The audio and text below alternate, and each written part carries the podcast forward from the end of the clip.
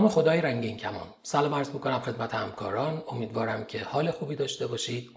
بعد از وقفه تقریبا هفت ماهه در پخش برنامه های Vision اپیزود جدیدی از Vision رو به بحث در زمینه hypertriglyceridemia می‌پردازیم.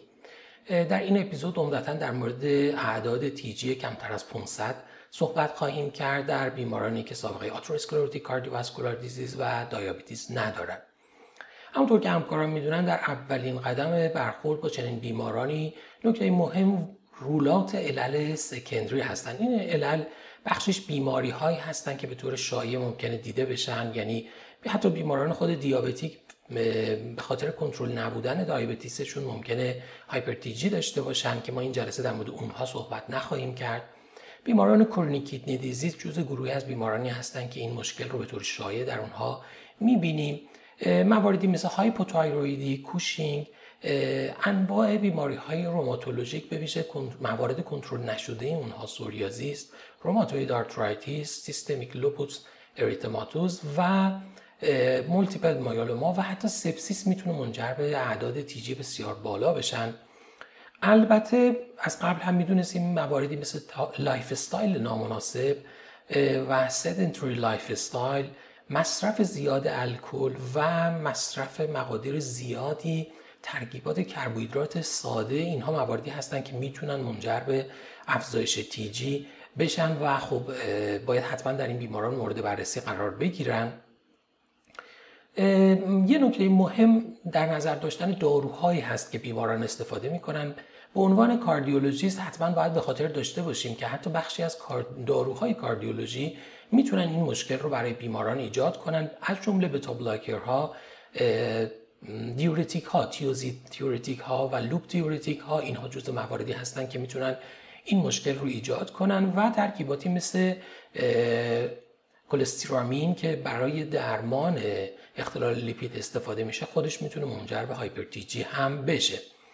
از داروهای دیگه گلوکوکورتیکوئید ها هستن که می‌تونن این مشکل رو ایجاد کنن و ترکیباتی که حاوی استروژن و آنالوگ های استروژن هستن و حتی در ترکیباتی مثل isotretinoin که در در مشکلات درماتولوژیک آکنه استفاده میشن. hyper TG یک مشکل قابل توجه هست و بالاخره داروهای اونکولوژی مثل tamoxifen و cyclophosphamide به عنوان داروهای شایع از این گروه می‌تونن منجر به hyper TG بشن و تعداد زیادی از داروهای antipsychotic می‌تونن چنین عارضه‌ای بدن. پس باید حتما به خاطر داشته باشیم که علل secondary در این بیماران rule out بشه به عنوان یک علت مهم که به راحتی قابل درمان هست و قابل کنترل هست. نکته دوم optimize کردن diet و lifestyle بیماره که این بخش نیاز به همکاری و همراهی با یک متخصص تغذیه داره. حتما باید این بیماران رو به متخصص تغذیه ارجاع بدیم برای کنترل در حقیقت lifestyle و diet شون تا اقدامات لازم در این زمینه انجام بشه.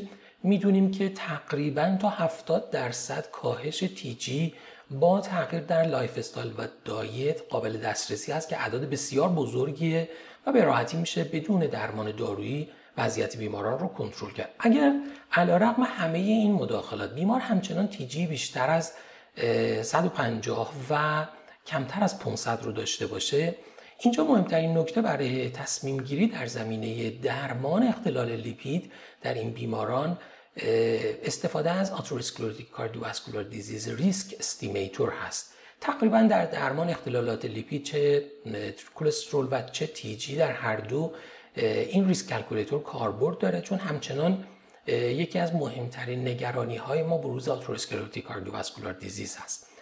در صورتی که atherosclerotic cardiovascular risk بیمار کمتر از 5 درصد هست. این موضوع اهمیت داره که برای بیمار تشریح بشه که با توجه به ریسک پایین نیاز به مصرف دارو نداره ولی نیاز به کنترل lifestyle و diet داره و حتما باید با متخصص تغذیه روی این موارد کار بشه و به راحتی این موضوع قابل کنترل هست.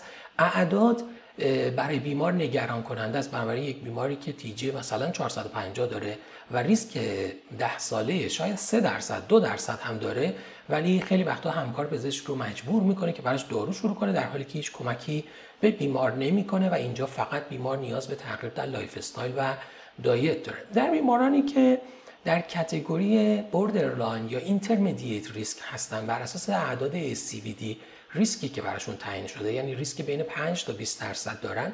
در این گروه از بیماران بر مبنای shared decision making ی که با بیمار انجام میشه همونطور که می‌دونید اختلال TG یک persistent hyper TG یکی از موارد risk enhancer هایی هست که در بیماران borderline یا intermediate risk ما رو به سمت شروع سریعتر دارو برای اختلالات لیپید می‌بره که بحث ما عمدتا شروع استاتین هست اینجا و هیچ جایگاهی برای مصرف fibrate و به خصوص جنفیبروزیل وجود نداره. می‌دونید که در guideline های جدید به طور کلی مصرف جنفیبروزیل ممنوع شده و در صورتی که نیاز باشه فنوفیبرات هست که استفاده میشه. ولی حتی در گروه intermediate و borderline risk هم توصیه guideline اینه که اگر بیمار persistent hyper TG داشته باشه علیرغم diet و physical activity کاهش نداشته باشیم اینجا می‌تونیم به عنوان یک risk enhancer به فکر شروع استاتین